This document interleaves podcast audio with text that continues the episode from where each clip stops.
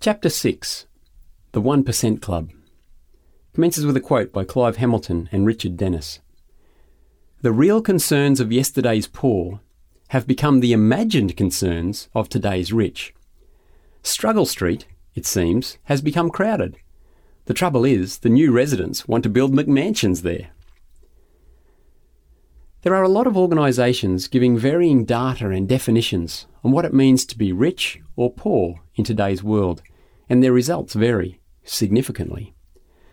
The most reliable research I've been able to locate comes from a report published by the United Nations World Distribution of Household Wealth. According to the 2008 report, if you're an adult and your net worth, that's the combined value of everything you own minus your debts, is $2,900 or more, then you are wealthier than half of the world's adult population. In raw figures, you're financially better off than most people. If your net worth is $83,000 or more, then you are amongst the wealthiest 10%, richer than 90% of Earth's adults. Now for the one that really surprised me. What would you guess your net worth would need to be for you to be in the richest 1% of all adults worldwide, to be a member of the much revered 1% Club. $10 million? 5 million? 1 million? My first guess would have been at least $2 million. Here's the fact if your net worth is just $691,000 or more, you are in the richest 1% of adults on Earth the richest 1%. If that's you, you're richer than at least 99 out of every 100 adults on the planet. And if you're in this 1% club, even if you only just scrape in, you are rich. Imagine how comparatively rich you are if your net worth is in the millions, tens of millions or more. When I first realised these facts, it gave some passages in the Bible a very different meaning for me especially the ones directed at the rich and the blessed. With never before seen wealth creation opportunities and the perpetual debut of new communication technologies, it has never been easier for a person to hear about Christ.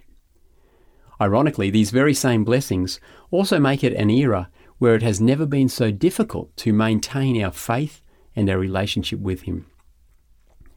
In financial terms, Today's Western Christians are the richest group of Christians to have ever lived on the planet. What an incredible responsibility. Of course, we may never have realised just how incredibly rich we are, because one of the mysteries of wealth is that we always know of someone richer than ourselves, and we therefore conclude that we are not really rich. And this can lead us to think, even if only subconsciously, that we don't have enough money. Solomon told us this about 3,000 years ago when he said that whoever loves money never has enough. We always feel like we would be wealthy or comfortable if only we had just a bit more. I've had years in my life when my family could live very comfortably on less than 10% of my income, and yet I've still wanted to earn more and more. When we read Timothy's advice about the desire for riches, we nearly always think that he wrote it for someone else, for the rich people, but not us, regardless of our financial status. In 1 Timothy 6 9 and 10, we read, Those who want to get rich fall into temptation and a trap, and into many foolish and harmful desires that plunge people into ruin and destruction. For the love of money is a root of all kinds of evil. Some people, eager for money, have wandered from the faith and pierced themselves with many griefs. One of the traps that we're lured into is not seeing that we are, in fact, rich. Or maybe, if we're honest, we do know how comparatively rich we are, but we choose to ignore it because it would bring with it a load of guilt and biblically mandated responsibilities for fairness, justice, sacrifice, and equality that we just don't want to think about. Having worked in developing countries and alongside people in need here at home, I have seen real poverty. More than a billion people work hard, and I mean hard, all day, every day, just so they can stop by a makeshift roadside store to buy an onion, two tomatoes, and a bowl of gravelly rice, beans, or maize to feed their family dinner and breakfast. Then, at sunrise, off they go again. I know many people who feel exceptionally blessed simply because they get two good meals a day. I've spent time with children in orphanages, precious little souls who have absolutely nothing to their name, and yet they pray, Dear God, please help the poor children in the villages tonight. But I also know multimillionaires who display a poor me attitude. A 2002 Newspoll survey by the Australia Institute clearly showed that even well off families often feel like they are struggling. The study found that 62% of Australians felt they could not afford to buy everything they really need. Now, that's a fair enough complaint for families in the lower income brackets who, in 2002, were earning less than $20,000 or $30,000 a year, but that's not all that the study found. Almost half, 46%, of families who had an income of $70,000 a year or more, which was well above average in 2002, also said that they too couldn't afford to buy everything that they really need. So, how much do we really need to meet our really needs? How can some families earning $20,000 a year feel that they have all their needs met, while other families earning more than three times that still feel that they have needs that they can't afford? Maybe some of our needs are really just wants. It's a curious trap to be caught in. As Hamilton and Denniss pointed out so well in their book, Affluenza, the real concerns of yesterday's poor have become the imagined concerns of today's rich. Struggle Street, it seems, has become crowded.